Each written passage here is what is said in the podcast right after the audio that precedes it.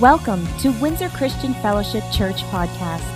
Our church vision is to win generations to Christ, connect them to his master plan, empower them to succeed, and grow the kingdom of God.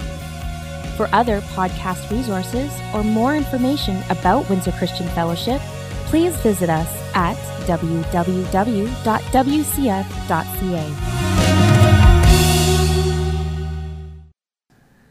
Okay, I want to move on. Today, we're going to be talking about love. And I like how, towards the end of this emotion series, we're using grief, which encaps, caps, I can't say that word, last two weeks, encapsulates. It brings together a lot of the different emotions. Same today with uh, love that we're talking about. But I will be really honest with all of you. And in first service seemed to go okay, so I think we'll be all right. Uh, last night, I had my message open on the computer and da da da. You know, you save your message and etc. About 12:10, the power flashed at my house. I didn't think anything of it because everything stayed up on the screen. I've got a battery backup.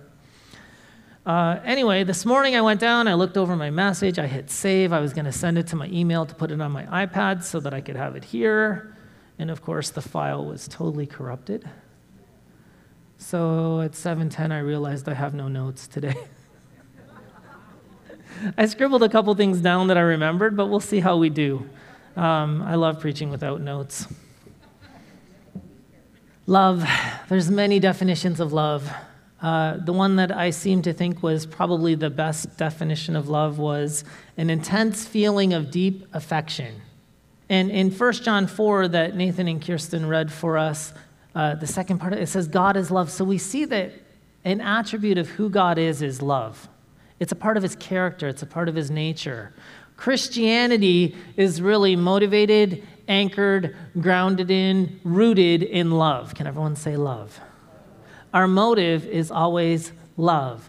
Throughout history, we have seen multiple people over multiple generations that have operated outside of love but called themselves Christians. This is logically inconsistent. That means that if you're not operating in the nature of Christ, you can't really call yourself a Christian.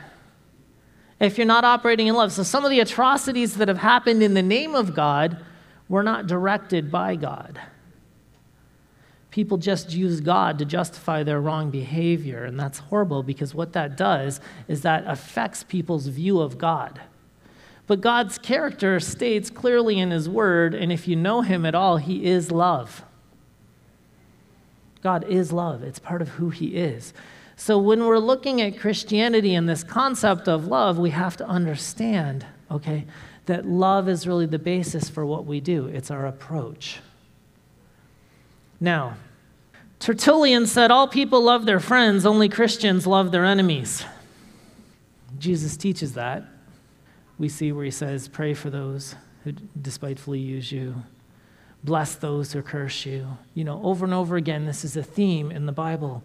But this differentiates Christianity from the other world religions because many world religions don't talk about loving your enemies. I know one religion talks about people that disagree with you are infidels.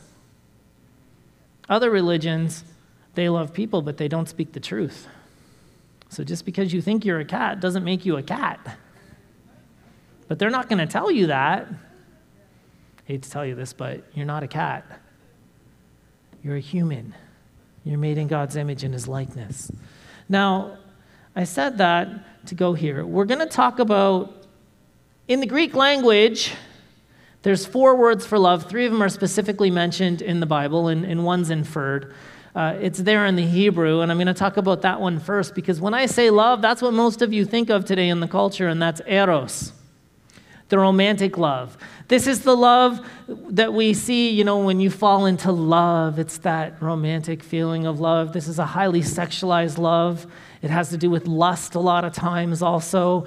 And I mean, our culture is so infatuated with eros that they can't even sell stuff without putting half naked people in the ads. Because it draws people to think, oh, maybe if I buy that product, I can look like that and have those people.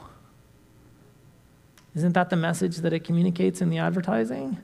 And then you start using the product and you find out that you don't attract those kind of people because it has nothing to do with what product you use. You probably should use a product. In other words, brushing your teeth is good. However, which toothpaste you use to brush your teeth is up to you to decide. and some people just use baking soda, but whatever suits your fancy, I'm good with it. Okay, fresh breath better than bad breath. But Eros is kind of a little bit, you know, it's most fully realized in the Song of Solomon, right? And it's only inferred in the New Testament when it, when it talks about context of covenant and marriage and operating in that alone. Okay? The next one that you're going to see in the Bible is found in Romans 12:10. I'll read it to you. Love each other with genuine affection and take delight in honoring each other. Now there's there's two two statements in there. The first one is this philostorge, which I'm going to get to. We're talking about storge now, which is that brotherly love and affection that you have for family members. So, you know how a father loves his son, or a mother loves her daughter, or a husband loves a wife, or you, you know what I'm talking about? That family love that you have for your parents and your uncles and aunts and your grandparents. Does anyone have any family members that they love? this is storge. Okay? This is that tender love and affection that you have, you know, and hey, I've heard it said blood is thicker than what? you know, sometimes people go to family above all else, and they should. You know, family is important. Family should stick together. Now, the thing is with storge or this philostorge, it has to do with this tender love, and they also bring the brotherly love in with Philadelphia.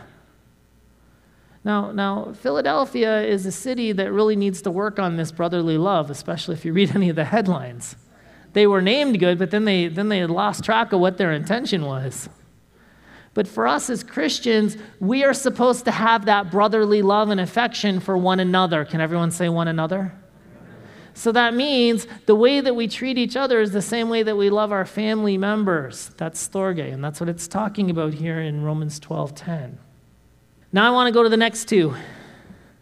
Phileo and agape. They are interchangeable for most of your New Covenant. Most of your New Testament, they're interchangeable phileo and agape. They're two words that can be interchanged, except in a few instances, and I'm going to try to differentiate that for you in a moment. Phileo has to do with that friendship love. You know, think of the love you have for your best friend. Does anyone have a best friend? I tell my kids, don't have a best friend, just have a circle of good friends. And they can all be your best friends, but, you know, that's this friendship love, but it's more of an emotional feeling type of love. It's an affectionate feeling kind of love, you know. You know, those are the people that I love you today, but when we have a fight, I don't love you so much. It's more based on how you feel, but that's the phileo. It's that love that we have for our fellow man. It's not a sexual love that you have for each other. That's eros, okay?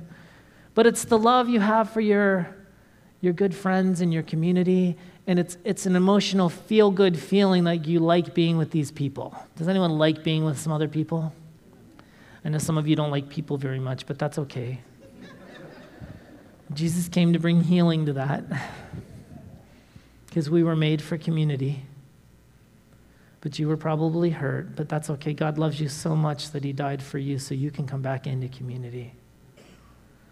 Agape, it's kind of more of an abstract or a spiritual love. It's not something that's generated by feelings. See, where phileo focuses more on the feelings, agape is more of a choice or a decision. I think one writer said it has something to do with an exercise of the will. I'm going to say agape is a love requiring sacrifice. Can everyone say sacrifice? Now, I know all of you love sacrificing things. How many love sacrifice? Oh boy, we're going to have fun now. Perfect. But I just I want to clarify one thing because in some camps that we run with, um, they teach that agape is they call it the God kind of love, and and I like that as a definition. It's part of the definition, but I don't think it's complete. So God loves us agape. He loves us willingly and sacrificially. That is correct. Okay. but to define it only as the God kind of love without adding some of those other elements of um, a choice and a decision to love. Because you look at John 3:19, where people love the darkness more than light, or in 2 Timothy 4:10, where Demas has deserted me because he loved the things of this life. See, in both of those instances, loving the darkness and loving this world system, that's agapeo or agape. So they made a point of their will to love darkness, and they made a point, they made a choice to love the things of this world more than God. Or they made a choice to love darkness more than light. So if you say it's the God kind of love, it's difficult to process because then we get into, well, does God love the darkness more than light? No. So that's why I'm saying it's a part of the definition. Does everyone understand that? I had it worded a little bit better in my notes and I lost my notes, so I'm trying to remember how I wanted to explain it. Okay. But you need to understand that agape is that sacrificial love where God loved us so much, yes, He did, that He sent Jesus to earth for you and for me. Now, I want to tell you about Mark 14. Remember, Peter and Jesus were talking, and Peter says, Jesus, I'll never deny you. And Jesus is like, Yeah, yeah, Peter, whatever. Before the rooster screams three times, you know, you're going to deny me. And Peter's like, No, I'll die for you. Does anyone remember that? Fast forward, Peter denies Jesus three times. And then you go all the way back to John, you know, 21, and Jesus and Peter are talking on the beach. Jesus walks up to Peter and says, Hey, Peter, do you love me? Agape. And Peter answers Jesus and says, Yes, Lord, I phileo you. And Jesus says, Peter, do you agape me? And he says, Yes, Lord, I phileo you. And then he gets hurt because Jesus asks him a third time. Peter, do you phileo me? And Peter says, Yes, I phileo you. Did you catch that? I'll try to explain. Peter, in his will, decided, I will never do this in his own power. And he failed miserably, as most of us do when we try to do things in our own power. And I think he was probably dealing with some shame when Jesus came and met him before because he denied the one that he loved. So when Jesus was saying, Peter, are you willing to give it all for me? Are you willing to sacrifice everything for me? And he's like thinking to himself, but I already demonstrated I wasn't. so he said, I feel the love. I've got that emotional feeling of love for you, Lord, but I'm having a hard time saying I'm going to lay it all on the line because I've already demonstrated I couldn't. And I'm going to draw a line there and I'm going to come over here for a second. Personally, when I read the, the account of the crucifixion and the arrest, you know, we see in the garden they come to arrest Jesus, and what does Peter do? He pulls out his sword to defend Jesus. He even cuts off Malchus's ear, which is a really strange account. okay. But we see that Jesus says, Put your sword away, and then he heals the guy for me, I think that really sent Peter for a loop because Peter really intended to die and fight for Jesus, and then Jesus said, Stop fighting. You can't die for me today. Put your sword away. You catching that? And there's some evidence in the text that Matthew, Mark, and Luke were written in an earlier day, and John was written much later. And I almost wonder if they left the names out in Matthew, Mark, and Luke because they didn't want to condemn Peter. because if they would have found out, oh, he's the guy that drew the sword in the garden. you know, it's dark, there's confusion, you know, but but see, for me that really sent Peter for a loop because he really did love Jesus and he really was willing to die. But then when Jesus said no, I think it threw him off. I'm not trying to justify what he did. I'm just saying I can understand why he took that path. But see, Jesus came and extended love back and in the end, he met Peter right where he was at and said, Okay, you've got that emotional connection of love to me. That's fine. We'll start there and go from there. And then Peter went on and he started laying down his life for Christ, which tells me we're all in a process. Jesus met him right where he was at and he started progressing to where God wanted him to be. So, to recap the conversation, Jesus said, Peter, sacrificial love. Do you sacrificially love me? Peter said, I have this emotional feeling of love towards you. Jesus said, Do you sacrificially love me? Peter said, I emotionally have this feeling towards you. Jesus came over to his side and said, Hey, Peter, you have this emotional feeling of love? And Peter said, Yes, I have this emotional feeling of love. How are we doing? Are you catching the difference with the phileo and agape? Then in Matthew 22, Jesus is talking about the greatest commandment. So you have these two rivals, the Pharisees and the Sadducees, you know, kind of like our political parties today. One day they'll figure out that if they could just work together for the benefit of the country. However, um, there's these rival parties. So you have the Pharisees and Sadducees. So the Pharisees try to trap Jesus, and of course, he sidesteps their trap. You know, the Sadducees try to sidestep Jesus and he sidesteps their trap and then kind of pins them, you know. So the Pharisees come back and they send this young expert of the law to try to trap Jesus. One of them, an expert of religious law, tried to trap him with this question Teacher, which is the most important commandment in the law of Moses? Now, there's 612 commandments in the law of Moses. God summed them up with 10 commandments. And then Jesus brilliantly comes back with this answer and says, Jesus replied, You must love the Lord your God with all your heart, all your soul, and all your mind. This is the first and greatest commandment. Put God first. And then the second is equally important love your neighbor as yourself. The entire law and all the demands of the prophets are based on these two. In other words, all of the laws of the Old Covenant hinge upon two statements love God, love others. Jesus summed them up in two statements. But when I say loving God, what does this look like to you? Does it mean that you show up for church 10 minutes late and leave 10 minutes early once a week and you love God? Does it mean you show up on time, put $10 in the offering, go home, and that's your service to God? Is that how you love God with your, your life? What, is, what does loving God look like to you? Does loving God mean He's first place in your life? But is He first place with your time? Do you spend time with Him every day? I mean, I can tell my wife I love her all day, but if I never spend any time with her, I don't think she's going to believe me.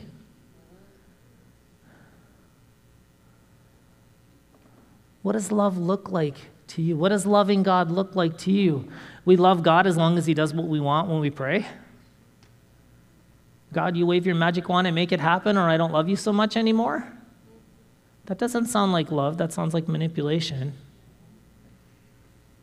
Just asking. What does loving God look like? What does God being first place in your life look like? How about loving others? When we love people, how do we love people? Do we put people first?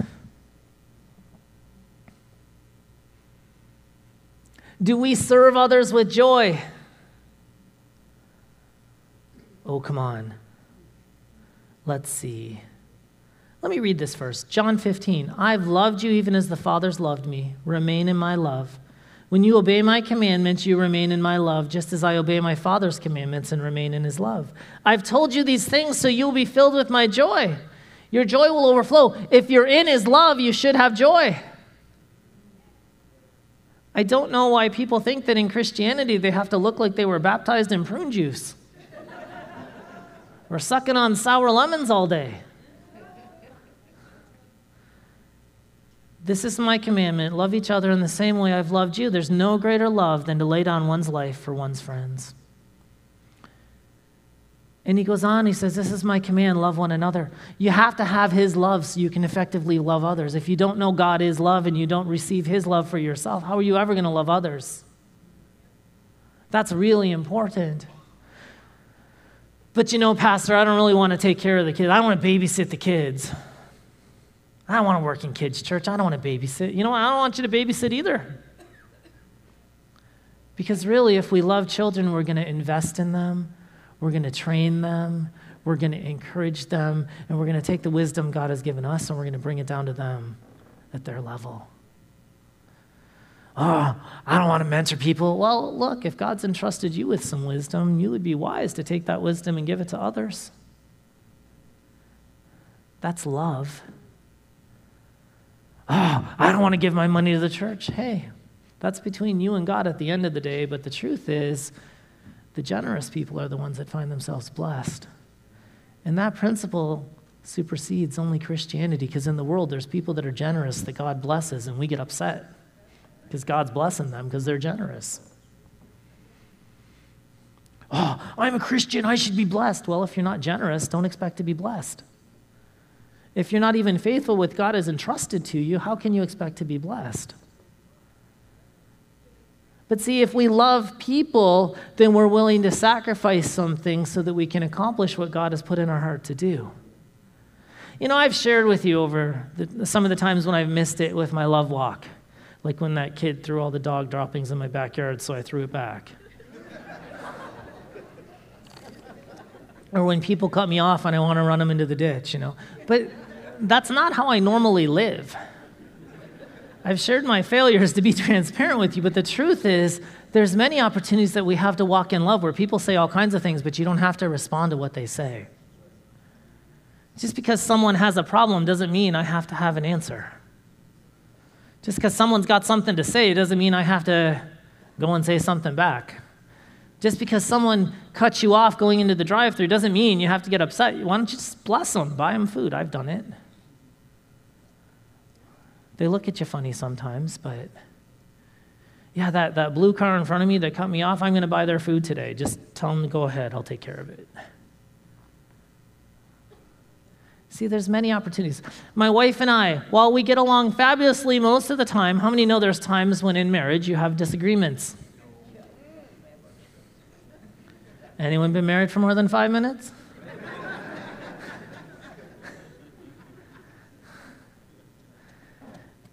and every now and then couples tell me, well, we never fight. I'm like, then you're not honest with each other. How you fight is important, sure. But you know, even when I'm not happy and liking my wife, I still choose to serve her. I'll make her her cup of tea, even if I'm not liking our conversation or what she's doing or what I, or she doesn't like what I'm doing. I'll still bring her her cup of tea. I'll still open her door for her. I'll still serve her any way that I can because I agape my wife. I also phileo my wife and eros my wife, but that's another conversation. See, agape is sacrificial love where we lay down what we want to serve others despite how they're treating us. And she'll do the same for me, I'm sure, when she's not happy with me. But see, what I'm trying to communicate to you is there's a love that's selfless where we put others first. You know, hey, Christ died for you. That's where love is most fully realized in sacrifice when you lay down your life for others. But do you die to yourself in prayer for the lost? Are you believing God for some people that don't know Jesus and don't have the message of hope to come into the kingdom? The sad reality is about 6% of Christians lead someone to Christ in their lifetime. In their lifetime, 6%. It's a sad indictment on our churches. Because if God's given you the message of hope, the cure for sin, poverty, lack, emotional distress, we have hope. We can take the hope we have and bring it to others. Why don't we? You have good news. People need to hear good news. Why don't we? Well, that tells me that we don't love people. We love our pride more than we love people. Pastor, I don't want to serve my spouse. Don't. Can't make you do nothing. I'll tell you what the Bible says. The Bible says we lay down our lives and we serve each other. Actually, go to Ephesians 5. It starts with imitate God, therefore, in everything you do, because you are his dear children. Live a life filled with love. Following the example of Christ, he loved us and offered himself as a sacrifice for us, which was a pleasing aroma to God. In other words, when Jesus sacrificed his life, it smelled good. Then he goes on and says, Don't be immoral. Hey, single people, let's see. Men, if you really love that one you're dating, you'll treat her with honor and respect until you're in a covenant relationship. In women, if you really love that guy you're with, you won't try to hook them with your body or by dressing inappropriately. That's not love. That's lust. That's eros gone to seed. That's buying into the cultural lie about what love is. Funny how so many people say they're in love when they get married, yet one of the main reasons they separate is because they say we fell out of love. You fell out of eros. And see, there comes a day when the relationship matures and the honeymoon ends, and you have to go to that next phase of phileo and agape. And that's where we mature and grow up and put on our big boy pants and our big girl pants. But so many people buy the cultural lie and they live in Eros alone, and they end up empty and selfish and hollow.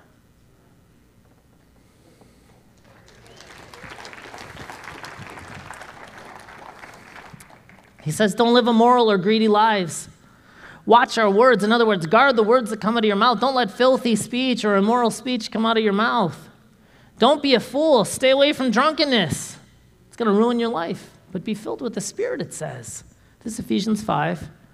Then he goes on to marriage and he says this, verse 21. And further, submit to one another out of reverence for Christ. And some guy said, What? I like verse 22 where it says, She's supposed to submit to me. It starts with verse 21, and the context is love, gentlemen. It starts with verse 21 we submit to one another. There's a mutual love and respect that we have in marriage for one another, and we value each other. Yes, there's headship in the marriage. I don't disagree with that. I understand verse 21 and 22 and 23. But go down to verse 25 and it says, Husbands, this means love your wives just as Christ loved the church. He gave up his life for her. What does it mean to give up your life for her? It means you lay down the things that you want and your selfish ambition and your selfish desires, and you take up your cross and you serve and you love. In some cases, that means you have to let her spend some money on herself. Some men don't let their wife spend money, and when they do, they make them feel guilty. I've probably done it once or twice. In every relationship, there's a saver and a spender, right? If you get two spenders together, you guys are in trouble. Someone needs to have an epiphany.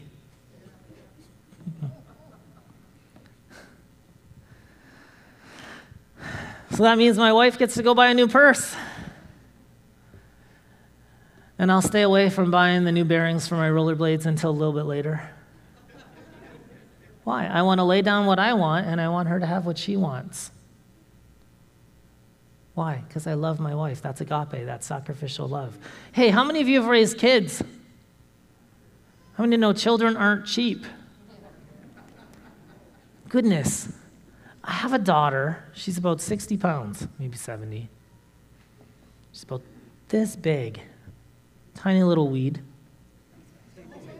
Love her to pieces, but she's a little thing. She ate a 750 gram steak the other day. That's a one pound, 10 ounce steak. I can barely eat a one pound, 10 ounce steak. She would have asked for more if we let her. See, when you're raising children, how many know they like to go places? Mine think that I'm their personal taxi sometimes. I love them and I have to set boundaries, but I also want to serve them and take them places so they can have fun with their friends and go places and do things. Right? But this is agape. This is where we love people at cost to ourselves. And on the transparent side, I don't always do so good at that because I'm not always happy when I have to drive them across town. I'll be real. And I tell them that. And they tell me they're not feeling the love. And I say, well, maybe this is out of balance. Maybe we shouldn't let you go.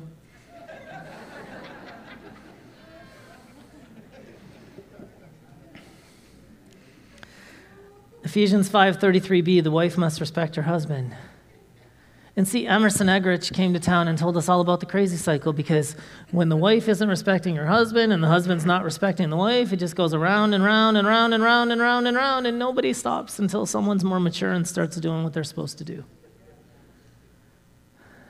But who's the more mature one in the relationship? The one who leads in love, the one who leads in honor and respect. That's the one that's going to be more mature. And often we're praying for God to change the other person, and really the only one you can change is yourself. When you start doing the things God has called you to do, you have to trust the Creator that He's going to do what He's going to do. This is love. This is love where the rubber meets the road. This is real love. You know, one of the greatest dangers of religion is it has a form of godliness, but it denies the power of God. Did you understand that? See, where people act like they believe in Jesus, but when the rubber meets the road and the proof's in the pudding, and they have faced with a choice whether they're going to live the Christian life and serve people or not, this is where the reality of it comes in, where your relationship gets tested. This applies to every arena of your Christian faith. If God is love and we're supposed to be like Him, then we need to be reflectors of His glory. We need to love other people no matter what they've done to you. See, it didn't matter that I shoved sweet Kirsten's face in the cake. She chose to forgive and we moved forward. But there's lots of times people say and do things to you that hurt you. And we take up our cause and our vendetta and we think we have to get them or we, you know, doesn't mean you have to like them, but you can absolutely love them and serve them. But so many times we put our selfish ambition on the throne. I've had people tell me, I'm selfish, Pastor. I don't want to serve. Why do you call yourself a Christian if you don't want to take on the nature of Christ? Because he came to seek and save the lost, he came to serve us. And by his example, we should follow in his example. I get it. Maybe you're not there. Maybe you're in the process. But my suggestion is start walking in that direction and allowing the Spirit of God to start changing you from the inside out. You know, if that's you, you really need to intentionally start putting yourself off the throne of your life and taking on the nature of Christ. Start serving others. Start wherever you can. The body represented by this wafer. You know, Jesus lived a sinless life. He really lived among us, but he experienced the ultimate in torture the ultimate in suffering. Crucifixion was designed to increase pain as time went on. Many people didn't even make it to the end. They would either bleed out or die from exhaustion long before the soldiers came and broke their legs most of the time. Jesus got stabbed in the side because they thought he was already dead. Seemed like he was. Thus, blood and water coming out of the pericardial sac. But he experienced the wrath of God, the judgment of God for your sin and for mine. And I think that as a church, we need to lay down our self will and take up our cross. We need to allow the love of God to come forth in our lives because really that's our motive. We love people, but we have to tell ourselves the truth if we're going to love people. That maybe we're not all that and a bag of chips. But that's okay because in my brokenness, in my weakness, that's when God shows himself strongest. And if I'm willing to learn, are you willing to learn from Jesus and from the Word of God and spend time with Him daily so He can let His nature surround you and He can live an example that we're supposed to live? Father, I thank you that in your brokenness you made us whole. In our weakness, you show yourself strong, and that you loved us so much that even when we weren't looking for you, you came and found us. And I ask, Lord, that in our hearts right now, you're going to do a work where we can take ourselves off the throne and put you on the throne and allow you to rule and reign our life. And as we obey you, I thank you that you align us to your purposes for our life and we'll serve where you want us to serve, and we'll go where you want us to go. We'll say what you want us to say to whom you want us to say it. But ultimately, you've trusted us with this great treasure the message of hope, the gospel of the kingdom. Lord, help us to unashamedly share that with others. And we thank you for dying for us today in Jesus' name. In the cup, which represents the blood of the new covenant. Jesus loved you so much, he gave all of his blood. All of his life was for you. And some of you haven't reflected his nature as well as you would like. Some of you are still battling the shame of your past. Your conscience condemns you. Sometimes people say, I feel guilty when I come to church. Well, start letting the Spirit of God live through you. Start laying down your flesh and taking up the new nature. Because, see, in our weakness, He shows Himself strong. Did I say that? Yes. Because what happens is it's realizing that we can't do it on our own. It's realizing that we're not good enough. It's realizing that on my own, I'm not righteous enough. I never will be. But thank you, Jesus, that you went to the cross and shed your blood so that I could be righteous, so that God can see me as holy and complete.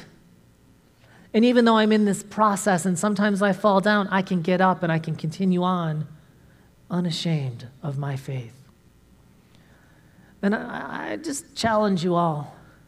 I believe that we can better reflect the glory of God to the culture simply by being real with people simply by allowing the love of God to flow through us.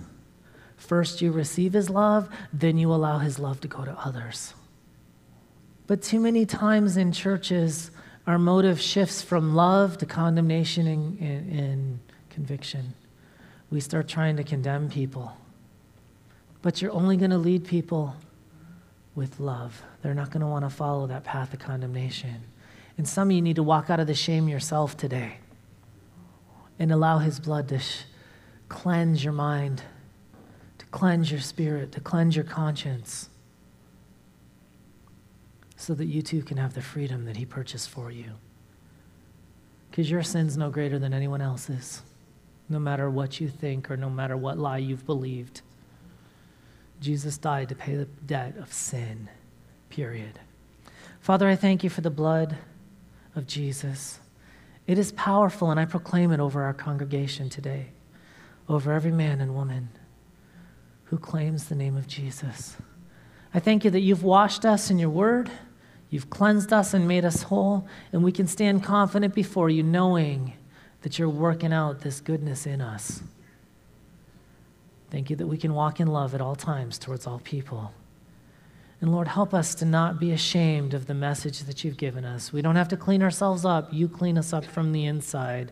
And as we reflect your glory, I thank you that you'll give us lots of opportunity to tell others about your goodness and what you've done for us. So we thank you for this in Jesus' name. We'll see you next time.